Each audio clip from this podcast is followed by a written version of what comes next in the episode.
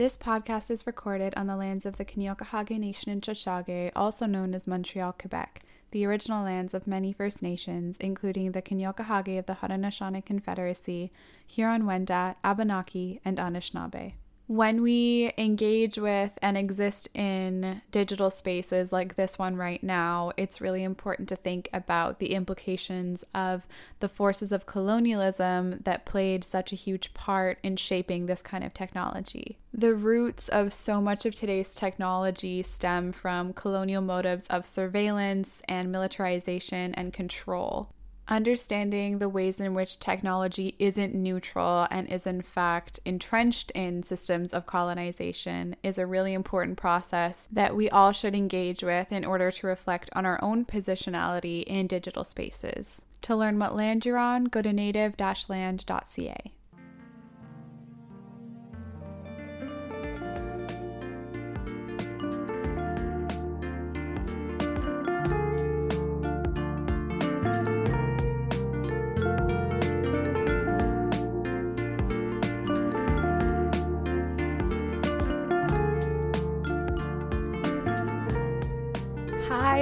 And welcome back. Today is just me. No one here is joining me. I'm going to be rambling on for a little bit about something that I'm really excited to talk about and something that I've been wanting to do an episode on for a while.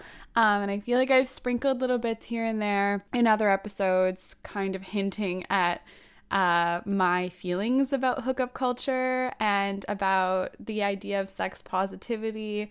And so I'm ready to kind of stir the pot a little bit and dig into some ideas that have been brewing and some ideas that have come up in my own reflections in response to some books I've been reading and some conversations I've been having, both in university and outside of it. So today I'm going to be talking about the idea of sex positivity, sex negativity, with another little conversation thrown in there on hookup culture and what it means to be sexually liberated.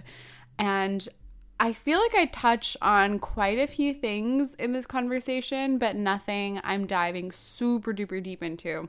But I wanted to make sure I was leaving room for a lot of nuance and a lot of open-ended questions that hopefully some of you will provide answers to, or maybe like throw some questions back at me once this episode is out in the world. So I'd love to hear from any of you who have opinions, or even people who don't have opinions and just like wanna chat about it, because this is a pretty big conversation, and I feel like there's a lot of different stances that I've had on it in my life, but I haven't always been able to vocalize it or put the words to how I feel about it. And when I'm saying it, I mean the culture of sex that I grew up with, the sort of culture that we're in right now regarding sex positivity and sexual liberation and the idea of hookups. I think that my position has changed quite a bit throughout my life. And so I just want to bring a conversation that is gonna be open-ended, but also that's gonna reflect my own thoughts and my own experiences that I think are pretty common and that I think a lot of people might relate to, and maybe you just don't know how to voice it, because I was in that position for a long time of having certain feelings about stuff and not knowing how to express that or how to navigate those kinds of conversations without sacrificing bits of myself or bits of my values in the process. So yeah, this is my weird attempt at having this conversation with myself into a void of hopefully excited people that are listening to this. And so yeah, just keep in mind while you're listening that obviously it's hard to have every single level of nuance when you're one person talking into a microphone alone in your apartment.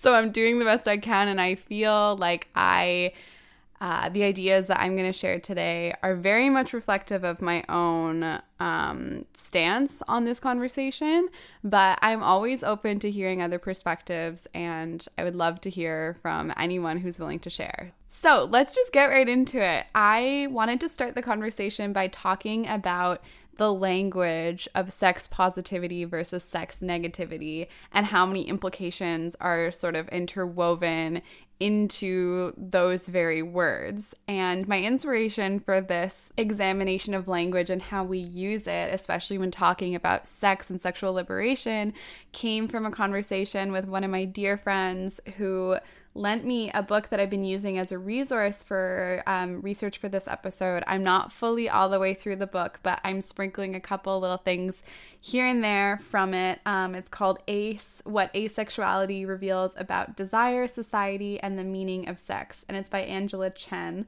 And it has been so interesting to me, and I've loved the expansiveness that it's brought to my own perception of conversations about desire and about attraction. And so I thought it was fully necessary to use it as a resource for this episode. And the main point that I wanted to talk about first was the first conversation that my friend and I had in regards to this book when they were introducing it to me and telling me about her experience of reading it and of sort of reflecting on what it meant to her as an individual. We were talking about the very language used for sex positivity, and instead of being quote unquote sex positive, being pro pleasure, which was just like this whoa moment for me, I think for both of us, that really expanded my understanding of pleasure in general and of how we construct language in order to fit the sort of culture that we're living in.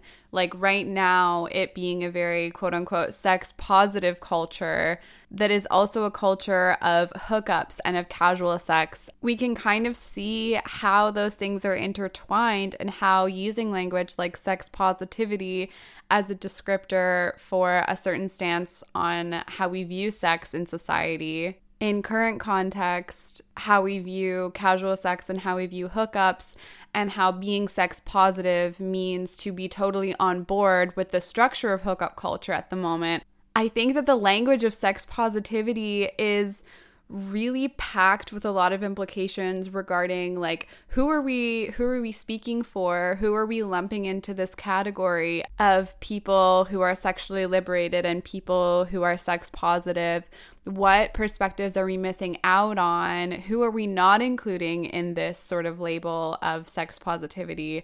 And so I've just been thinking a lot about that in connection to the concept of pro-pleasure and how instead of being sex positive, which comes with a lot of baggage, we are pro-pleasure, meaning that we are encompassing all types of pleasure, both sexual and non-sexual, which is a much more inclusive term for not only asexual people, but also people whose pleasure, whether sexual or not, is not often recognized or represented or prioritized. I'm thinking of queer people, of women, of people in the kink community, of people who generally don't see their sexual liberation in mainstream society, and it's not often talked about. And so by not being sex positive or sex negative, we can just be pro-pleasure in whatever kind of way that might show up for us, whether that is in how we eat our food or how we hold our friends' hands or how we get dressed in the morning, how we might pleasure ourselves sexually. It's indulging in the sensual, beautiful connectedness of the human experience. And I think that term really just took my understanding of sex and of desire and of attraction and of just pleasure in general. It really took it to the moon in the best way possible. And I'm hoping that, I don't know, maybe this is a really revolutionary thing just for me, but seeing it that way has really shifted my own perception of how I understand my own relationship to desire. And it's also really expanded my understanding and my awareness of other people and their relationships to desire and to attraction. So now that I've kind of introduced that little tidbit, I want to sort of backtrack to what I said about sex positivity and what is considered sex positive in the current culture that we're in right now. So I'm going to be diving into hookup culture, and my headline for this part of my notes just says, "Disguising social pressure as sex positivity." And like that sentence in and of itself is a little bit limiting. I don't think that there's a whole lot of nuance in it, but I'm going to slowly kind of dissect my stance on this. And I'm so open to criticism and so open to disagreements, but I just want you to hear me out because I feel like this conversation can easily get a little bit misconstrued and a little bit heated because the sex positive movement is something that I'm super on board with in some ways, and in other ways I'm kind of like, are we approaching this conversation in the best way? And are we really prioritizing individual desires and consent in this conversation? I don't know. A big point that I wanted to talk about that I kind of understand is true is that hookup culture, the way it is right now, is really a social response to purity culture.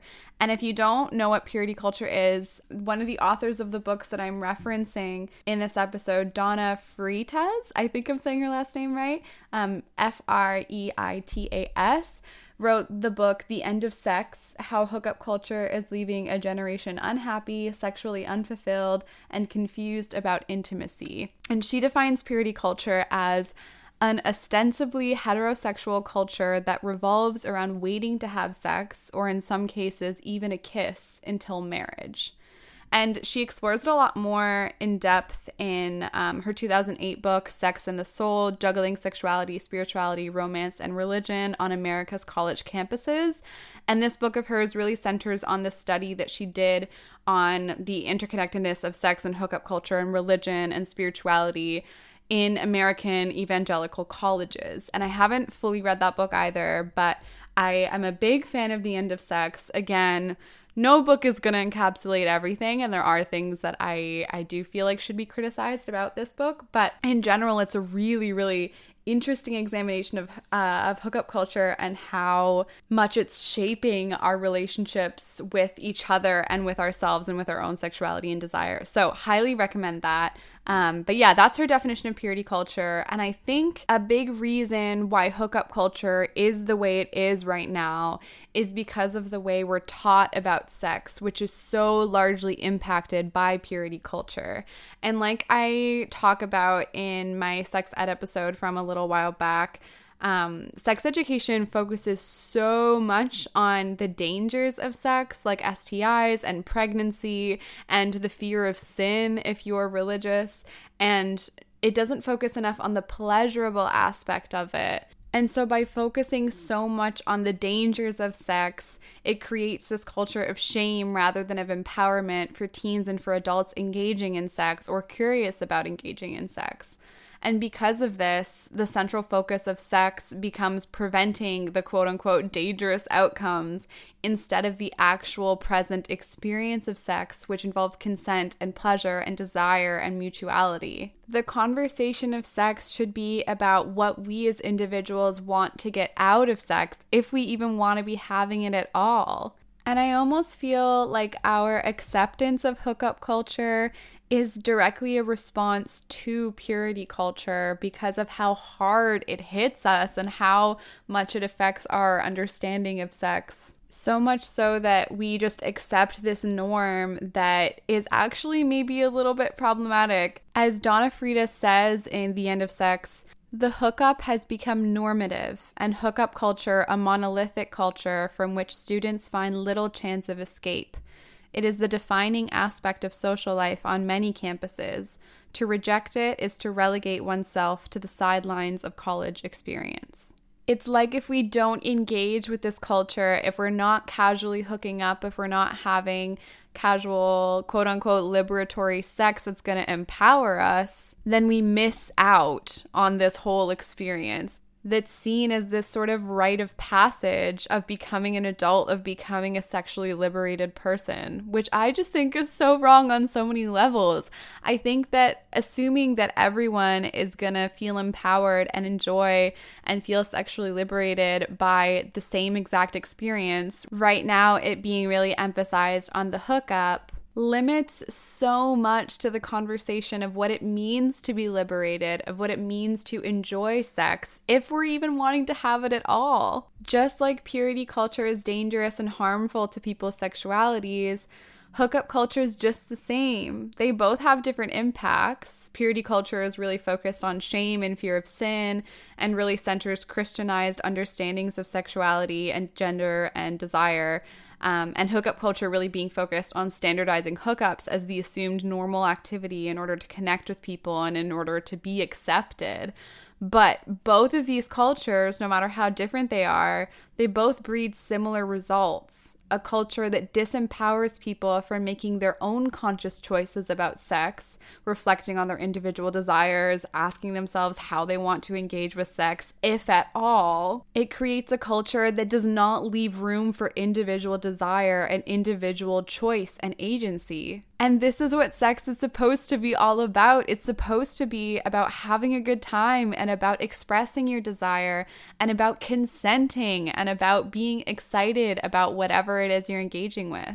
It's not about entering a rite of passage, whether that means saving yourself to marriage or hooking up with X amount of people in your first year of college. Both of those choices are so valid, but what I'm trying to say here is that you should be free to make those choices for yourself. A culture should not be telling you to choose one or the other. Sex is a really subjective experience. We all have our different experiences and understandings of what sex means to us individually, whether we're super down and liberated by hookups and casual sex, or maybe feel more empowered by the idea of monogamy.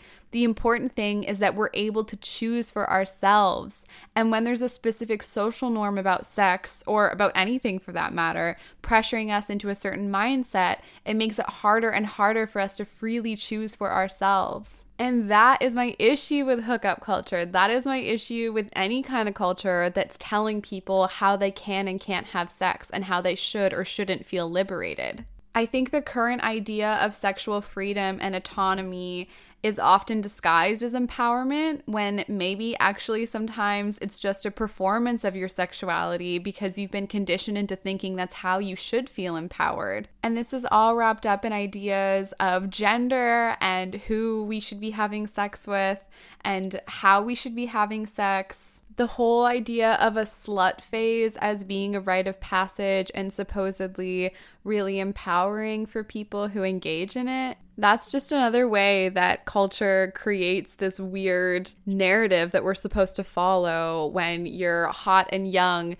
in your early 20s and you're supposed to be having all of this casual sex. This is just as harmful as the narrative that we were told however many years ago that we need to save ourselves and stay pure until marriage so that we can properly please our husbands. These narratives are both really different, but they both have the same intention of disguising themselves as empowerment for people when really they're just trying to control people's sexuality. I want to shift the conversation a little bit and talk a little bit about hookup culture in connection to queer sex and queer liberation, and a conversation that I think should be its own thing, its own whole episode, with somebody who has direct experience with this, is talking about the hookup culture for gay men and for people who have sex with men that are queer, including bi and trans men, and what this culture means for queer liberation. And I don't think that I'm the one to guide this conversation, but I did want to bring it up because I do think that it's a whole other wormhole that we could really dig ourselves into.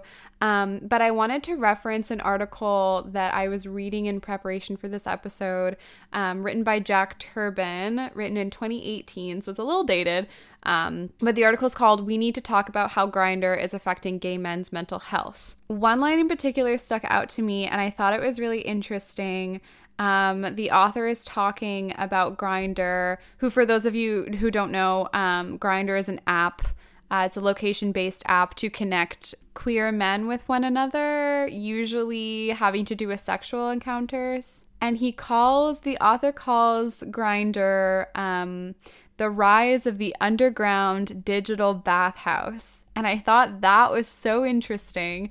I'm going to give just like a mini little history lesson of the importance of the bathhouse. Bathhouses have historically been used by queer men as a place for sexual encounters. It dates all the way back to the 15th century. In a Western context, bathhouses have been used since like the 19th, early 20th centuries as a meeting place for queer men to have sex out of the public eye when being queer was still illegal. And so the bathhouse symbolizes quite a lot of queer history in the context of queer men and queer male desire. And so the author's reference to Grindr as the underground digital bathhouse, I thought was really interesting because I feel like it's hinting at a lot of really interesting explorations into how queerness is still very much under the covers, underground, hidden from the public eye, through apps like Grindr, and how this sort of culture is being reproduced century after century, and how that's all wrapped up in notions of fear of the gay predator and needing to hide sexuality. And I think that this is a really big conversation, and I'm kind of just wanting to bring it up to bring this specific perspective because I think that it's so interesting and I think that it's so relevant. And I find queer hookup culture especially interesting because it's got so much history to it and there's so much weight behind this sexual encounter scenario and what this all means for the expression of desire and of attraction and of sexuality for people who have not had the opportunity to choose for themselves how they wish to have sex with people. Anyway, quickly getting back to the article that I was referencing that Jack Turbin wrote, he's a psychiatrist and he's talking about the mental health impacts that Grindr has on gay men and on queer men who use Grindr as an app to connect with people. And he really just digs into the psychology behind all of it. So if you're interested and if you use Grindr, maybe this article would be interesting for you. Yeah, I feel like there's definitely more to say about queer hookup culture, but I think I want to leave it at that and maybe leave it for a bigger conversation with somebody else that could provide a lot more insight than I could. But I did want to bring that up, and I do think that it's important to think about the implications of hookup culture for people who have historically and currently not had the chance to experience sex the same way that heterosexual people have. And this includes people of different gender identities. This includes trans people, bisexual women, bisexual men, anybody who exists outside of the heteronormative bubble that society loves to push us into. I want to shift the conversation once again and talk about hookup culture in the context of the sexual liberation of women. And my mom actually really recently sent me an article talking about the nuances of understanding the sex positive movement as potentially problematic for women and their sexual liberation. The article, it talked about a lot, but it made the argument that sex positivity has largely centered the idea of saying yes to everything rather than tapping into one's own desires and following the status quo of casual hookups, even if that's not what they really want. And I already kind of talked about this, but I wanted to bring up the article because it was one of my little pushes to do this episode. This was only a few days ago that my mom sent me this article. And I thought that there was other stuff in there as well that I thought I would bring up having to do with kink and how mainstream, might I say, misconstrued conceptions of kink have entered the sexual lives of so many people without them actually consciously consenting to it. The example the article gives is this couple who is having sex and without communicating are just kind of assuming that their partner likes to be choked or likes to be spanked without there being a conversation, and just because they think that they should be into it based on what they've seen in porn and what social media is talking about and the sort of like buzz around quote unquote kinky sex. And then eventually this couple has a conversation about it and they're both like, oh, I'm not into that. I was just doing it because I thought we had to, or I thought you were into it. And I have so many thoughts about this, and I think that this is a huge part of the problem of misunderstanding kink. And I don't think appropriating is the right word. I was trying to figure out the right word for this. Maybe it is. I'd love to hear from somebody who has an opinion on this, but of misusing kink as a form of sexual play, whether this means being tied up or being choked or spanked or a whole plethora of other things. Misusing in the sense that there's not a conversation going on and there's not actual consent to it. And I think this carries a lot of implications for people who are not only the people who are engaging in sex that's involving this kink, but also has a lot of implications for people who are actively a part of the kink and the BDSM community.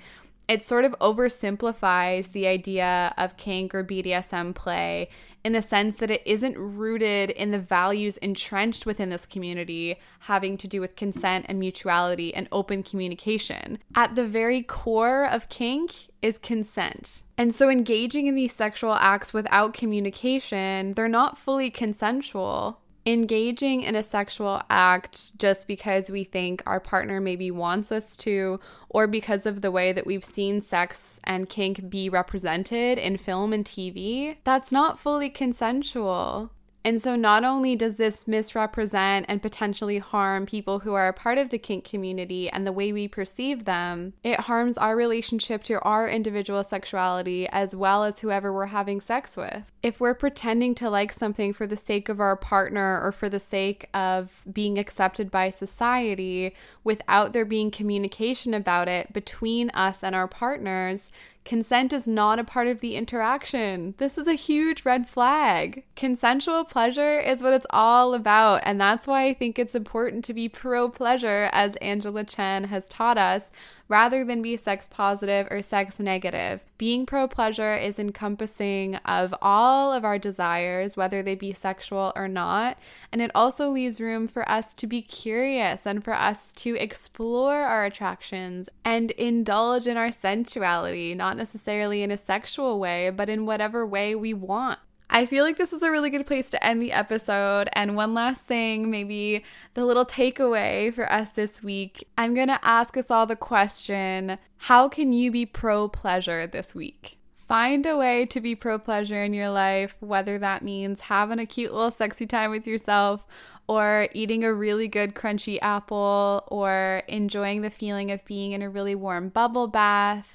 Indulge in some of those sensations. I had so much fun this week. Thank you so much for listening and for hanging out with me.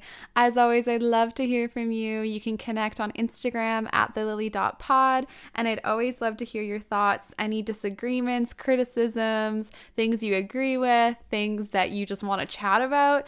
I'm super, super down for any convo that you're into. So feel free to reach out. In the meantime, have a beautiful, pleasureful week. Pleasureful? Is that a word? Pleasurable week. And I will see you next time.